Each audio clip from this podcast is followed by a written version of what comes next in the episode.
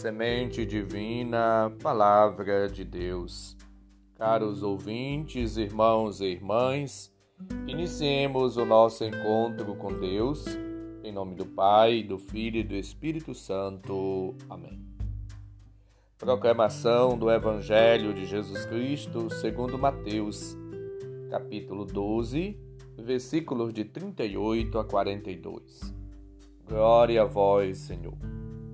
Naquele tempo, alguns mestres da lei e fariseus disseram a Jesus: Mestre, queremos ver um sinal realizado por ti.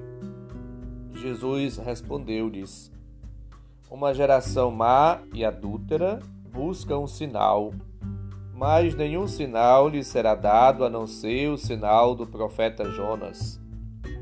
Com efeito, Assim como Jonas esteve três dias e três noites no ventre da baleia, assim também o filho do homem estará três dias e três noites no seio da terra. No dia do juízo, os habitantes de Nínive se levantarão contra essa geração e a condenarão, porque se converteram diante da pregação de Jonas. Eis aqui quem é maior do que Jonas. No dia do juízo, a rainha do sul se levantará contra essa geração e a condenará, porque veio dos confins da terra para ouvir a sabedoria de Salomão. E aqui está quem é maior do que Salomão. Palavra da salvação. Glória a vós, Senhor. Ainda hoje, caros ouvintes, encontramos pessoas que se apresentam de maneira crítica, racional demais.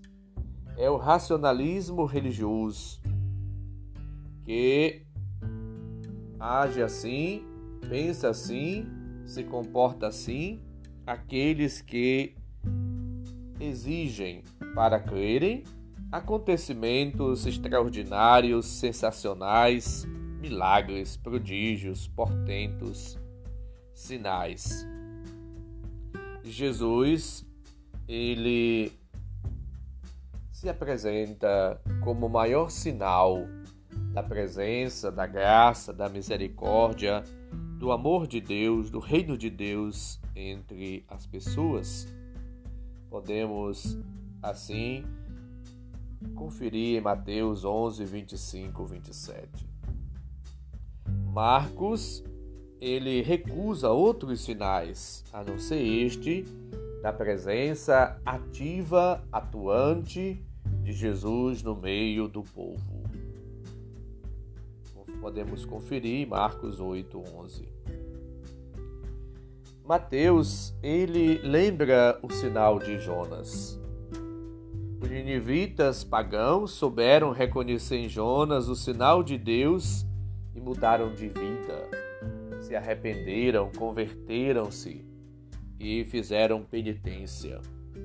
É preciso, portanto, acolher a boa nova, a mensagem, a palavra de vida, de salvação que Jesus comunica-nos a cada um de nós. Ele mesmo é a salvação personalizada é o sinal de Deus por excelência.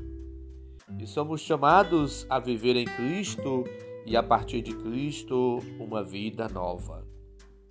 Na graça, na fidelidade, na dedicação, no amor a Deus e ao próximo. Seguir a Jesus requer e exige de toda pessoa o abandono do pecado, da maldade, a renúncia de si mesmo, para que a vontade de Deus impere, realize e cumpra-se na nossa vida e na vida de todo aquele que acolhe o projeto de Deus. Abandonar o pecado, deixar o mal e praticar o bem. Eis o grande desejo e o grande convite de Deus para todos nós supliquemos ao Senhor a graça, a bênção, o dom para compreendermos que a nossa vida deve ser vivida na simplicidade, na abertura, na dedicação, no amor a Deus e ao próximo. Que sempre saibamos corresponder à graça, à iniciativa de Deus na nossa vida. Estamos, portanto, no início da semana e recebemos este forte convite do Senhor: a conversão, a mudança de vida. Deus nos dá oportunidade para nos tornarmos fervorosos, ardorosos, destemidos, mais santos, verdadeiros, autênticos, sinceros e a praticar o bem, recomeçar uma vida nova. A conversão é um ato de amor.